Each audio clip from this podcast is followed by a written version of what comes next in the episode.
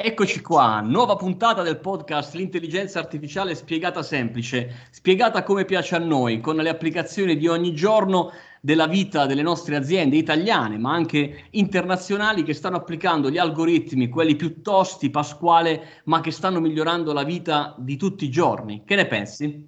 Ciao Giacinto, ciao a tutti i nostri ascoltatori, ebbene sì e io oggi ci metto il carico perché mi sento particolarmente emozionato. Abbiamo davvero un grande ospite. Abbiamo un grande ospite, abbiamo tante belle notizie. Partiamo subito dalla presentazione del grande, del mitico Valentino Spataro, Mister 1500. Come stai? Eh, aspettate che lo vado a chiamare, non sono io. Salve, presente Caffè 2.0, bevetemi. Caffè 2.0 è il podcast di Valentino Spataro che pensate, cari amici e amiche ascoltatrici, eh, ha superato le 1500 puntate del suo podcast in cui racconta ogni giorno una pillola di qualche minuto riferita al mondo dei trucchetti tecnologici per vivere meglio internet, pillole di business e cos'altro, Valentino? Diritto, privacy, anche quello è un bel settore ampio. E avremo oggi il piacere, Pasquale, di eh, raccontare insieme a Valentino un po' di news legate al mondo dell'intelligenza artificiale e ne avevamo trovata subito una che magari poteva essere interessante eh, raccontarcela insieme a Valentino. Che ne pensi? Certo, come non partire da, dai podcast, quindi dalle playlist, visto che abbiamo con noi il, il podcast più longevo d'Italia, l'autore del podcast più longevo d'Italia, Spotify vuole usare l'intelligenza artificiale anche per le playlist dei podcast. Che cosa ne pensi, Valentino? Allora, eh, detto così sembrerebbe quasi una cosa totalmente nuova. In realtà su YouTube credo che sia quotidiano, abituale. Eh, vorrei più che altro sapere eh, qual è l'obiettivo del, del chiamarlo intelligenza artificiale, cioè è appoggiata all'episodio o a chi la ascolta, la, o chi ascolta Spotify? Perché se è basato su chi l'ascolta, allora forse è molto più interessante. Esatto, diamo infatti qualche informazione in più, si chiamerà Your Daily Podcast e come un po' accade per chi magari già utilizza uh, Netflix, Netflix eh, piuttosto che lo stesso Spotify per le uh, playlist audio, in questo caso l'intelligenza artificiale sarà applicata alle playlist di podcast, quindi creerà in base ad un ascolto pregresso, quindi ai dati raccolti da parte degli stessi, uh, degli stessi ascoltatori, delle playlist dove suggerirà dei podcast più pertinenti magari ai loro gusti. Beh, insomma, quindi eh, un sistema di raccomandazione, se vogliamo, no? Quindi pro- con molta probabilità il, il, tuo podcast o il nostro podcast sarà suggerito a un pubblico di appassionati di tecnologia. Che ne pensi? Allora, non vado nel tecnicismo, ma io penso che ogni podcast avrà il suo vantaggio o svantaggio a seconda, sento un po' di ritorno, eh? Eh, a seconda del, di come nasce il, il podcast. Che cosa significa? Io sono quotidiano e allora ci sono delle piattaforme che danno risalto a chi fa contenuti freschi. Se vado su iTunes ci resto male perché trovo spesso segnalati dei podcast che non hanno eh, nessuna novità, magari anche sono fermi da otto anni. Eh, mi ricordo l'Ast.fm come gestiva le, i nuovi video, i video o le musiche, le musiche correlate, YouTube lo sappiamo tutti. Eh, secondo me sarà un qualcosa che caratterizzerà gli utenti su Spotify. Poi nel momento in cui ti vai a trovare su un'altra piattaforma, eh, non è detto che quel criterio debba essere il più importante per te che produci. Per chi invece ascolta, il mio consiglio è di non fermarsi mai a una bolla. Continuate a girarle le bolle, perché comunque ognuno avrà dei criteri che mm. valorizza più, più, degli altri. Magari addirittura io uso di più Spotify la sera e lui mi trova delle cose più carine la sera. Se invece ne uso un altro la mattina che me ne valorizza altre, ecco che ho un qualcosa di più completo. Certo, Valentino, eh, proviamo a scrutare un po' di più in questo eh, mitico podcast, il più longevo, diceva Pasquale, eh, nel mondo della tecnologia sicuramente uno dei più, dei più, ascoltati, perché tu in realtà nella tua vita professionale ti occupi di, eh, sei un consulente informatico, cioè supporti sì. le aziende nella crescita della loro innovazione. Ti capita già di sentire dalla bocca dei manager, dalla voce dei manager, esigenze legate a algoritmi di intelligenza artificiale, che so, legate al mondo dei chatbot, assistenti virtuali? E se sì, quali sono? C'è una hype altissima, con delle aspettative altissime, con un, una preoccupazione alla quantità di eh, elaborazioni che si possono fare al secondo come unità di misura eh, spendibile poi in azienda. In realtà, lo sapete anche voi, poi eh, l'intelligenza artificiale è qualcosa di molto più ampio che da una parte impone un grosso ascolto quando vai a consultare le aziende e, e loro chiedono qualcosa a te, perché devi sapere no, in che direzione stanno andando, in modo tale da, da proporre un qualcosa che sia in direzione.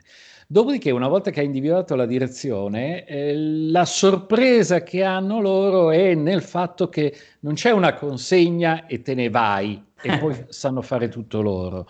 E purtroppo eh, non è così, è un'intelligenza artificiale, non è che è arrivato alla terza elementare, spegni l'insegnante e te ne vai.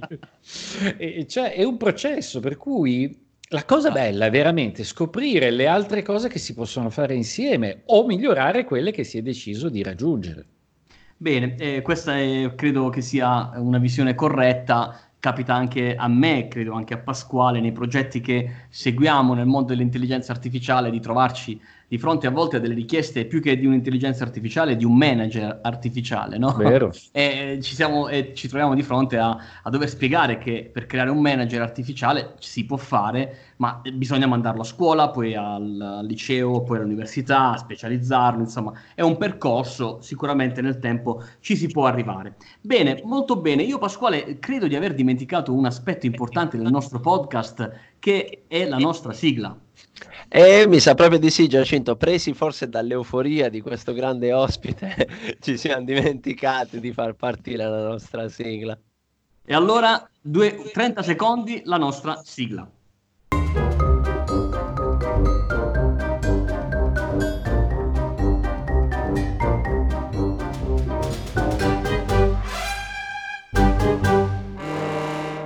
La nostra sigla l'abbiamo ascoltata, ci farebbe piacere Pasquale no? sapere anche l'opinione dei nostri ascoltatori in merito alla nostra sigla. Quanto vi piace o quanto la cambiereste? Se magari insomma, avete delle idee diverse rispetto ad una sigla, di come deve essere una sigla, noi siamo pronti ad ascoltarvi, no? Assolutamente sì, gruppo Facebook, l'intelligenza artificiale spiegata semplice, come abbiamo già anticipato nella scorsa puntata, c'è anche una email a cui potete scriverci per la sigla, ma sicuramente anche per segnalarci delle news interessanti. Uh, info chiocciola ia spiegata semplice.it Bene, abbiamo anche una mail dedicata, questa è nuova, molto bene. Valentino, io passerei alla nuova uh, news dove ci spostiamo di un po' di chilometri uh, verso est, arriviamo in Cina dove uh, i cinesi hanno presentato i primi dati riferiti al loro nuovo modo di utilizzare l'intelligenza artificiale legata al mondo della giustizia. Gli hai dato un'occhiata per caso? Sì, sì, gli ho dato un'occhiata. Che ne pensi di questa novità? Non è assoluta. Eh, la, l'esperienza che viene portata in Europa come proprio una delle prime importanti è quella americana, dove sono già arrivati alle conseguenze che, che io già segnalo da anni, cioè se tu guardi le sentenze e vuoi eh, e riuscito a valorizzare gli elementi delle sentenze in modo numerico, tanto da poter dire guarda, ci saranno altre decisioni simili, verranno fuori dei pregiudizi o delle ricorrenze dovute anche a, a, a, fatti storici, non è che devono essere per forza valori che vengono violati, ma anche semplicemente certo. delle abitudini che eh, portano i nodi al pettine, cioè la giustizia non è una legge, la legge si rivolge a tutti, la giustizia si rivolge a uno, io vado lì per avere una pronuncia a certo. mio favore. al caso specifico. Allora, l'avvocato non è che cerca di applicare la legge che in generale è giusta, ma quella che nel particolare serve al proprio cliente. Cosa hanno trovato in America? Che eh, tante persone di colore venivano condannate più facilmente. Eh, eh, ora, in Cina c'è un altro aspetto, credo di essere uno dei pazzi che si è comprato tre libri di diritto cinese e ha iniziato a studiarseli un bel po' di anni fa già. Bene, loro non hanno avuto avvocati fino a pochi anni fa perché l'idea della giustizia loro è quella di non disturbare il mandarino. Mandarino, scusami, il mio cliente non mi ha pagato, condannalo. E il mandarino dice, pezzo di deficiente, non ti sai far pagare, mi vieni a disturbare e io condanno te. Wow. Questa è la giustizia, ma non sto inventando, è proprio la giustizia cinese. Quando leggo delle valutazioni che danno per scontato che, che invece sia una giustizia simile alla nostra, solo perché hanno dotato le, eh, le direttive internazionali, i trattati internazionali, soprattutto in materia di proprietà intellettuale, Ecco, mi rendo conto che non si sa di che cosa ci si, si sta parlando in questo contesto, certo. in questo momento. Quando si parla di velocità, io eh, penso a due cose. Una parte procedurale, quella dell'acquisizione delle prove davanti al giudice, che è un momento importante perché il giudice non solo ascolta quello che dice l'uno e l'altro, ma come lo dice. Ecco la, dof- la difficoltà poi di rivalutare in appello certe cose che eh, si sentono a pelle, a pelle in primo grado. Sì è molto difficile mh, mm, a volte portare una sensazione di inaffidabilità del testimone, ecco, certo. poi alla fine la si trova. Però se vogliamo velocizzare questa parte, io mi aspetto che i giudici vorranno comunque vedere la prova davanti a loro. Quindi più di tanto non si può velocizzare in questo. Poi per quanto riguarda invece eh, il prendere la decisione, eh, sì, sì, molte cose si possono migliorare. Eh, io sinceramente ho sentito tanti giudici lamentarsi del fatto che per un decreto ingiuntivo, per emettere un decreto ingiuntivo, una volta uno aveva sulla scrivania la bolla, la fattura, la dichiarazione, il, sì. la raccomandata, colpo d'occhio capiva, firmava e emetteva il decreto. Adesso devono sfogliare dei PDF. Avete idea quanti PDF si sfogliano al minuto? Ecco, eh. danno i numeri, povera gente. Io veramente eh. non li invidio. Eh, certo. Quindi la vera velocità della giustizia è nell'andare al nocciolo del discorso, non nell'essere digitale a tutti i costi.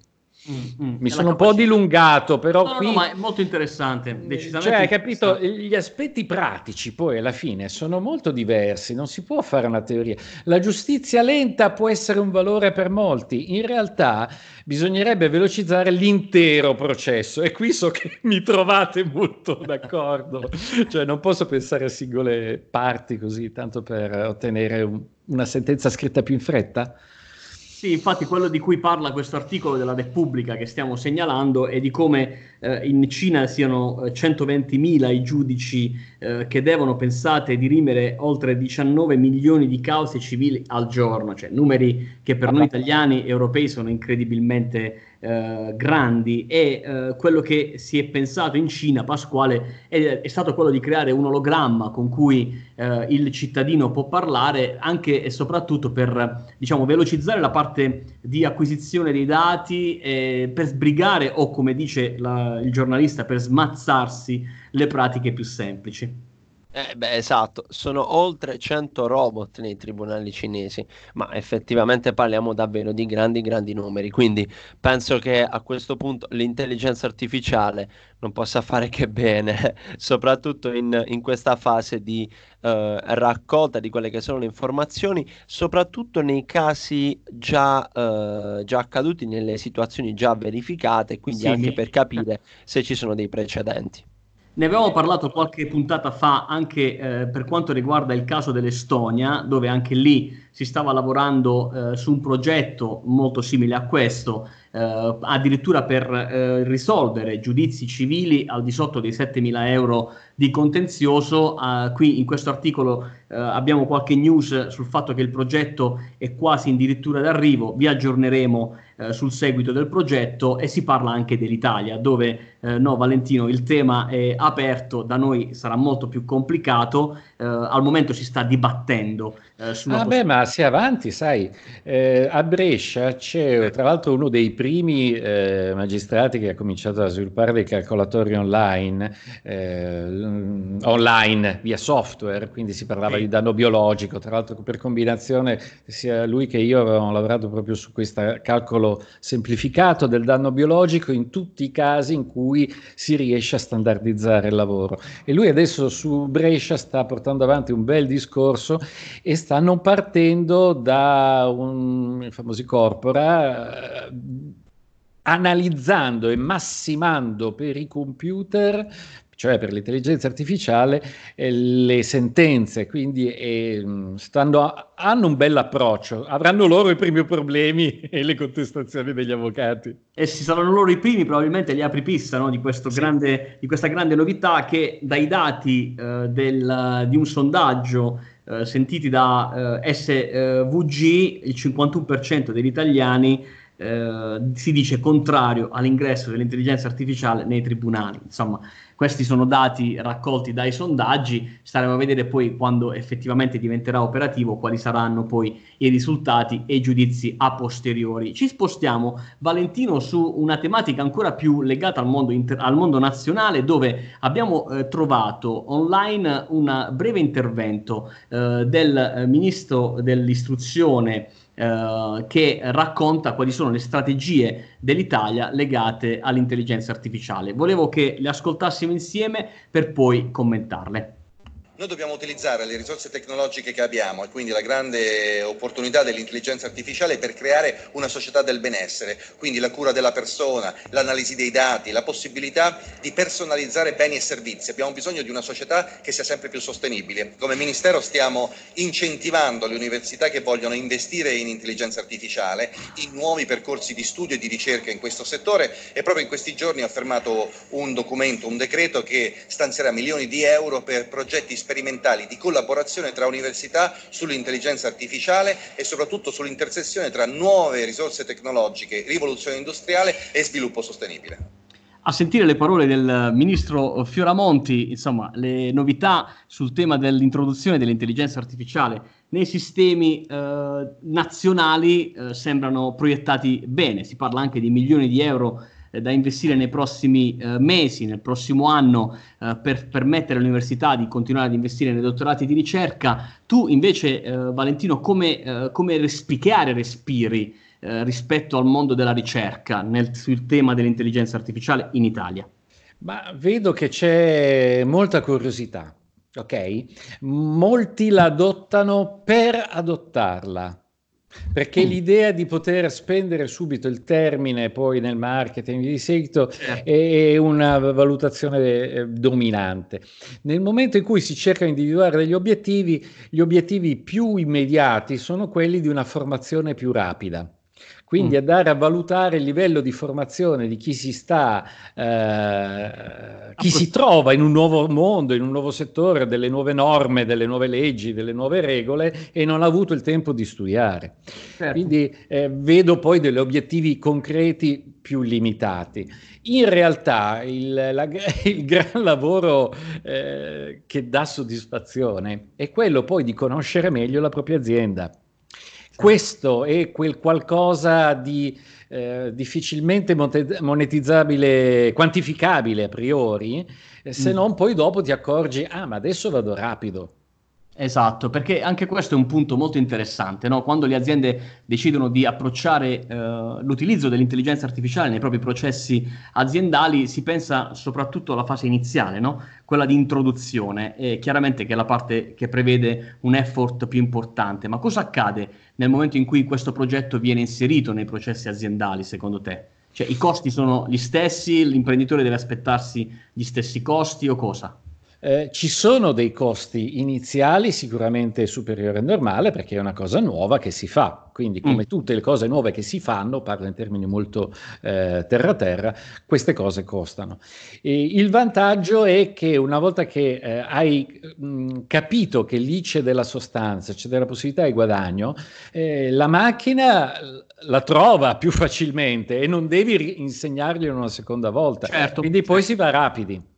Quindi è un po' come la formazione continua all'interno delle aziende, no? Sì. Si continua a fare formazione, ma per tenersi eh, aggiornati è la stessa cosa per gli algoritmi. Pasquale, io passerei a questo punto mondo, sul mondo della sanità. Eh, restiamo in Italia questa volta, abbiamo parlato sempre eh, più spesso degli algoritmi di Google legati al mondo eh, dell'intelligenza artificiale nella sanità, ma qui abbiamo un'esperienza tutta italiana eh, tra un gruppo, tra l'altro pugliese, quindi di casa nostra, che è il gruppo Exprivia, che firma la prima intelligenza clinica. Di cosa si tratta? Esatto, è un progetto di ricerca che si chiama uh, Care Genius e utilizza sistemi di intelligenza artificiale e uh, natural language uh, processing per trasformare i dati dei pazienti in strumenti di supporto alle attività di diagnosi e cura. In realtà in questo caso la parte sicuramente interessante è eh, come vengono trattati questi dati e soprattutto l'enorme mole di dati relativi ad esempio alla storia del paziente, quindi eh, referti clinici piuttosto che analisi, ecografie e così via dando un sistema di visualizzazione eh, di quello che è appunto tutto il, eh, il, bagaglio di questo paziente in maniera molto più semplice e soprattutto eh, che si può trasportare anche da eh, piuttosto che un dottore ad un altro o un sistema sanitario ad un altro.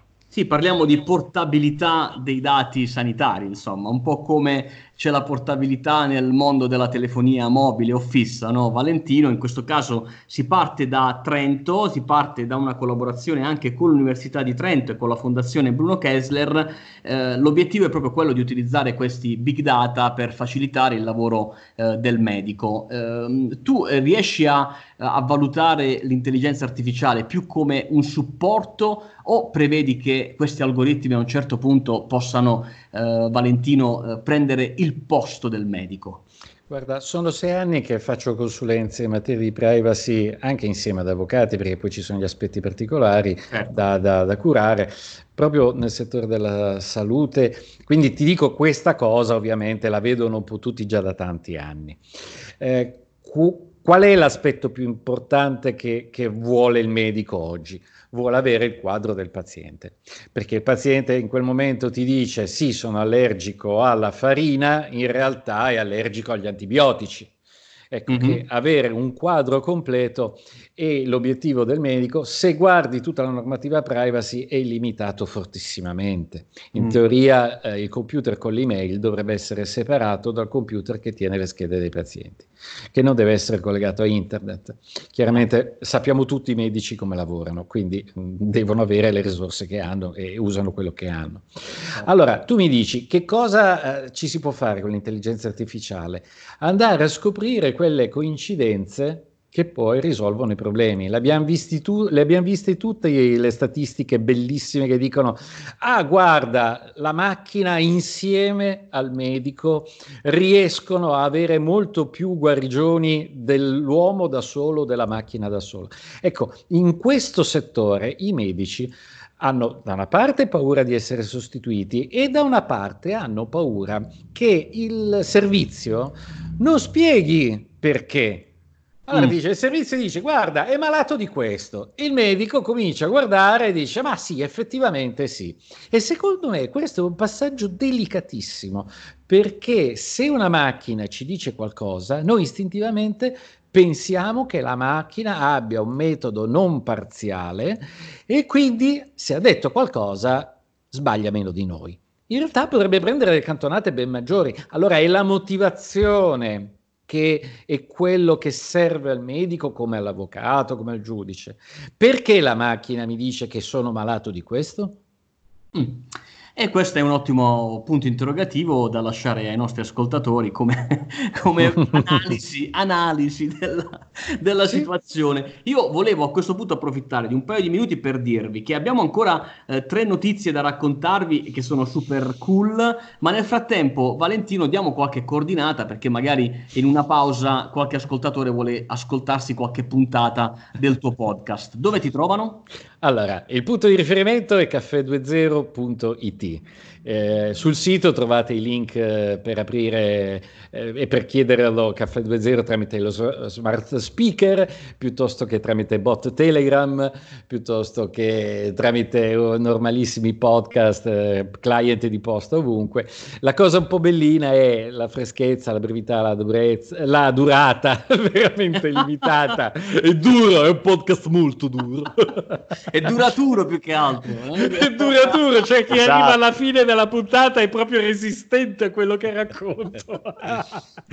e, e, quindi, insomma, in, in, in, una piccola pausa del caffè, ogni giorno, in 3-4 minuti, si dà un'idea e spesso, spesso, spesso e volentieri, siccome siamo podcaster, possiamo essere molto più liberi. Invece di dare risposte, lascio delle provocazioni, lascio delle domande per continuare a riflettere e anche magari a darmi torto. Bravo, ottimo. E a questo punto io invito eh, Pasquale, i nostri ascoltatori, a buttarci un occhio, magari ad iscriversi ai canali eh, di eh, Caffè 2.0. Io l'ho fatto, lo ascolto, davvero ah, degli ah, ottimi io ci sono già, eh. Tu ci sei già, noi ci, io ci sono già, per cui vi aspettiamo anche uh, sul, su quel podcast per seguire il buon Valentino. Non dimenticatevi, se è la prima puntata che ascoltate del nostro podcast, di fare altrettanto sulle nostre applicazioni, sui nostri eh, diciamo, eh, sistemi di podcasting, eh, che possa essere eh, Apple Podcast piuttosto che Spreaker, piuttosto che Google Podcast, insomma, anche noi siamo su tutte le piattaforme. Fatelo. A breve delle grandi novità, Pasquale, stiamo preparando no? delle cose carine da, eh, da mostrarvi nel prossimo futuro, eh, un'intervista che registreremo nei prossimi giorni con il fondatore del Chatbot Summit eh, di Berlino e di Tel Aviv, insomma grandi cose, state collegati con noi, iscrivetevi perché ci sono grandi buone notizie, ma nel frattempo inizia a venirmi fame Pasquale, eh, sarà che parliamo di McDonald's? Cioè, certo che passare dalla notizia sulla sanità a quella di McDonald's è un bel salto, eh. ci vuole coraggio, ci vuole veramente intelligenza artificiale. Sì, sì, è la, news che, è la news che introduciamo adesso. Insomma, McDonald's le sta provando tutte per rimettere in piedi questo 2019 che pare, dati di vendita del terzo trimestre, siano abbastanza deludenti e in questo caso introduce, guarda un po', l'intelligenza artificiale che aiuterà, ci aiuterà, eh, o quantomeno chi va dal McDonald's, eh, negli ordini, nella scelta, insomma, di che cosa mettere nel, nel sacchettino da takeaway. Sì, hanno, hanno, acquistato recentemente, eh, credo quest'anno comunque, eh, con un'acquisizione da 300 milioni di dollari, la Dynamic Yield, che è una società israeliana che ha sviluppato molto algoritmi nella, nella parte dei, del drive-thru e quindi eh, sicuramente McDonald's ha questo obiettivo di migliorare l'esperienza anche eh, di ordine online tramite applicazione eh, in base al, ne avevamo parlato, no? in base al clima, alla giornata, se è piovosa piuttosto che no, eh, in base alla stagionalità dei prodotti, quindi suggerire un panino piuttosto che un altro in base alla stagione, se è giusto mangiare zucchine piuttosto che cetrioli, insomma, non lo so, però qual- si stanno inventando, come dicevi tu, ogni cosa per vendere di più e questo è lo stimolo che volevo eh, lanciare per la prossima domanda a Valentino, cioè l'intelligenza artificiale legata al mondo delle vendite, del marketing e se secondo te ha senso investire per un'azienda su questa tipologia di processi? Ma sicuramente se hai un catalogo straordinario. Ecco, questo mi sento di dirlo perché io sono andato certo. al McDonald's trascinato naturalmente da mia figlia, dopo tanti anni ci andavo io, fate miei, ma con mia figlia ci sono tornato, non ho trovato più le casse, ho trovato questi display e volevo patatine e basta Beh, ho dato i numeri perché venivano proposti una marea di prodotti correlati che non servivano a niente. Volevo le patatine, dammi il tasto compra patatine. Sono un po' mh, mm, fermo e non sono andato avanti. Quindi, eh, se hai un catalogo difficile da gestire in consultazione, è assolutamente indispensabile e sicuramente indispensabile per l'azienda e vuole anche eh, sapere cosa conviene mh, produrre in quel periodo, cosa ordinare di materia prima perché se ne ordinerà di più in un certo periodo, quindi anche l'efficienza. Sui grandi numeri non ho dubbi. Sui piccoli numeri io sto testando delle soluzioni eh, manuali dove un operatore ascolta e risponde ma proprio un operatore umano. Umano. Questa cosa non è volta a fare solo nuovi posti di lavoro oppure non farli perdere chi è già dentro in azienda, ma soprattutto per andare a individuare quali sono le esigenze specifiche di quell'azienda. Cosa significa? Significa che se sei McDonald's, se sei Amazon, hai delle finalità nell'applicare l'intelligenza artificiale che sono molto evidenti e molto ampie, sono globali, hanno bisogno di tenere presente gli elementi che voi avete già considerato, e la stagione, il tempo. Eh. Ma se io vado dall'artigiano sotto casa, ho le stesse necessità? Ecco, mm. il più delle volte se tu chiedi a un avvocato o un artigiano o un medico qual è la cosa per cui i clienti sono più contenti, ecco, cominciano a far fatica a rispondere. E allora è da lì che si deve partire. Mm, e quindi da questo l'approccio uh, human prima che uh, artificiale, no? Sì, eh, perché mancano ar- proprio le informazioni, non si sa dove andarla a applicare poi. Ok, passiamo adesso alle ultime due notizie perché sono fantastiche, eh, ne parliamo subito con Pasquale. Giacinto, sapevi che esiste lo Swahili? Devo dire che mi sono incuriosito su questa lingua quando abbiamo parlato degli auricolari VT2 che traducono 36 lingue. Se non erro, era anche lo Swahili presente in, quelle, in quell'elenco. Ci sono 100 milioni di persone in tutta l'Africa orientale, eh. principalmente in Tanzania, Uganda e Kenya, che parlano lo Swahili. Ma perché parliamo di questa, di questa lingua nel nostro podcast? Perché è stato sviluppato un chatbot per smartphone che parla questa lingua è un'applicazione che parla una lingua che in sostanza per i numeri è un po' come fosse l'italiano, no? L'italiano mal contati dovrebbero essere insomma intorno ai 100 milioni quelli che la parlano, peccato che in questo caso l'applicazione arriva prima da loro che da noi. Eh, sono dei paesi, eh, quelli del, dove si parla questa lingua, parliamo del Kenya, dell'Uganda, del Ruanda, dove diciamo, la situazione economica è sicuramente in grande ripresa, ma non può essere paragonata al nostro livello. E questo è un esempio di come l'intelligenza artificiale e applicazioni legate al chatbot possono migliorare la vita dei pazienti ma anche dei medici, perché? Grazie all'iterazione eh, uomo-macchina, quindi della persona con un chatbot, è possibile addirittura arrivare a diagnosticare malattie che vanno eh, dalla malaria al diabete. Potete immaginare in paesi come quelli quanto può essere interessante un'applicazione come questa che si, ha, che si chiama Ada Health, che in sostanza eh, Valentino è una app Ottimo. E eh, mi viene in mente che in realtà l'Italia sta facendo una corsa in questi giorni particolarmente straordinaria nel riconoscimento vocale. Cioè questa segnalazione che state dando è veramente importante per quello che riguarda l'acquisizione di contenuti da dare alla macchina in modo tale che poi possa apprendere e rispondere. Certo. La fase di input, diciamo. Quindi la parte del riconoscimento del, dell'italiano è qualcosa... Eh, tutte le aziende sono arrivate dopo. L'ultima che sta lavorando è, è Firefox, quelli di Mo- Mozilla, pardon, sì, Mozilla sì. Foundation, che eh, con Voice Common sta veramente eh, offrendo un sta chiedendo a tutti di donare la propria voce nel leggere delle frasi italiane. Uno dona la voce eh, leggendo delle frasette brevi, quindi sono cinque frasette alla volta, e poi dall'altra parte altre persone eh, controllano che la lettura corrisponda alla frase.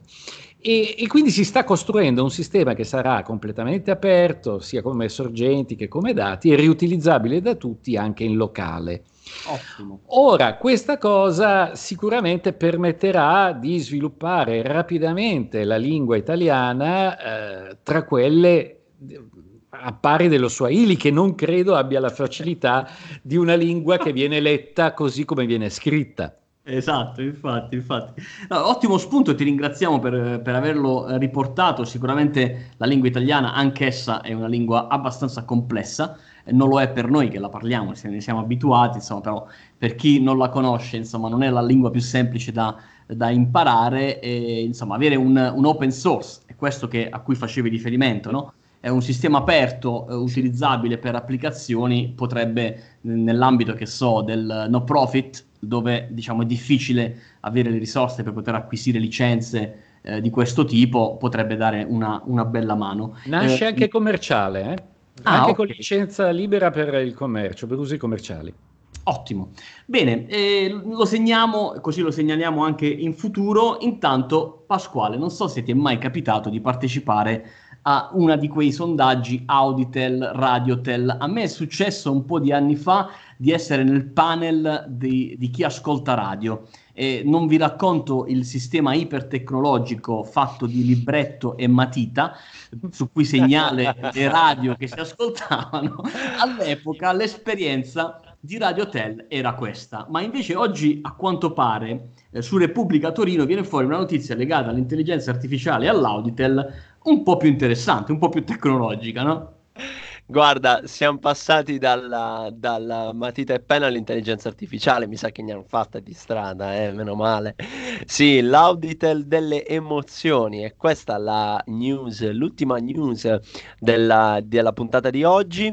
L'Università di Torino progetta uh, con la RAI uh, questo nuovo sistema per misurare la tra temperatura, virgolettiamo, delle emozioni degli spettatori davanti alla TV. Si chiama Memo Rai e, ed è un sistema di intelligenza artificiale appunto che incrocia i dati social con ciò che sta andando in con le trasmissioni che stanno già andando in diretta TV.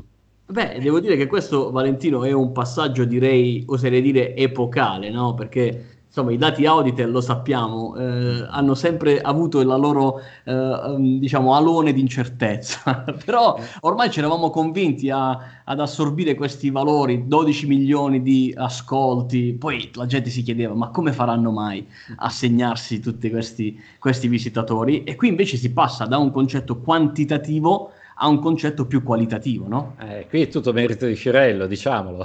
Eh, Senza Fiorello non ne parleremo oggi.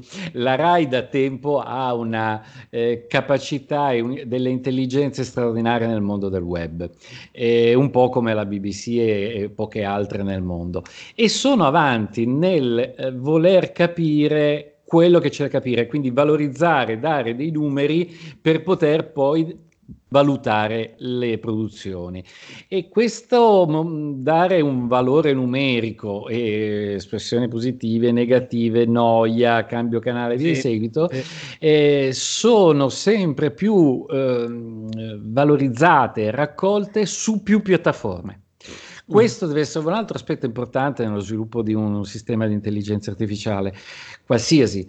Eh, io voglio fare un sistema che risponde ai clienti, eh, devo sentire sia quello che mi dicono i clienti, sia, che, sia gli operatori che rispondono ai clienti, certo. che hanno due conoscenze, due mondi diversi, due linguaggi diversi. Voi pensate, uno che chiede un computer a distanza e l'altro che gli risponde, guarda ti do una RAM con 16 GB e l'altro sei già perso. le, le, le conoscenze, l'allineamento delle informazioni. Ecco, no? E loro stanno allargando eh, le fonti eh, per avere un report sempre più ampio Aggiungendoci questi aspetti, siccome noi italiani siamo parlatori professionali, sono sicuro che potrebbero avere un'eccellenza mondiale. Va bene, allora a questo punto ci auguriamo che loro possano ascoltare anche il nostro podcast, perché insomma di cose belle sull'intelligenza artificiale, ma anche sulla RAI ne abbiamo dette. Valentino, e siamo arrivati al capolinea di questa meravigliosa puntata e aspettiamo i commenti dei nostri ascoltatori. Dici tu come ci hai trovati, insomma noi abbiamo bisogno anche di un parere di un esperto, no?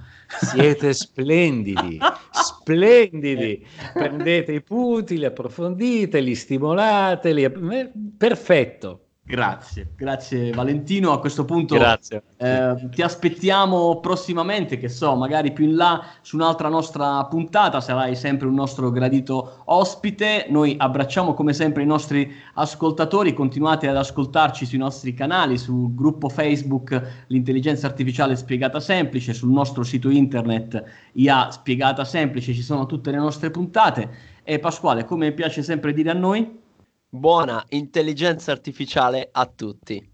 Ciao. Ciao. Ciao.